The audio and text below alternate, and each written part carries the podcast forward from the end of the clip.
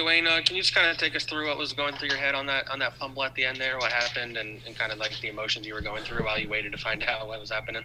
Uh, had the opportunity to break, um, pretty much take it to the one yard line, but uh, at that time, you know, situation wise, gotta go down. Uh, I gotta be better. You know what I'm saying? But you know, it's something that you work on each and every day in practice, and uh, I'll do better. Ryan Dunleavy, New York Post. Wayne, did you realize you already had the first down at that point, or did you think you were still trying to get the first down? Uh, I honestly didn't. Um, I just felt it. You know, I was ready to go. But that being said, same thing goes. You know, with that situation, got to go down. You know, got to treat it right, and uh, I'll be better on that. Did you actually recover the fumble with your arms after you sat on it, or you just sat on it and made sure you didn't get up?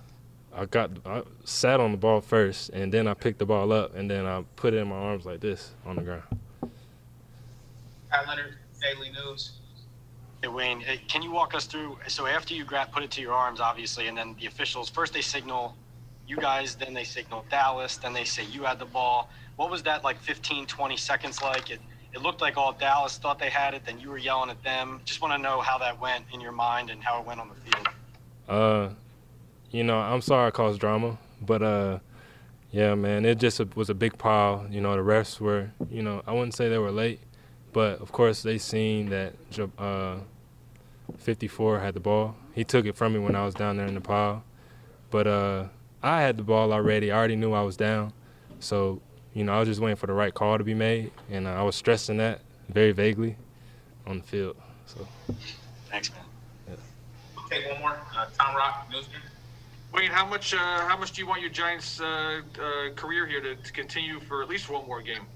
Uh, you know, I love the Giants and I love my time here, but you know, right now, you know, I'm focused on this game tonight with the Eagles and Redskins.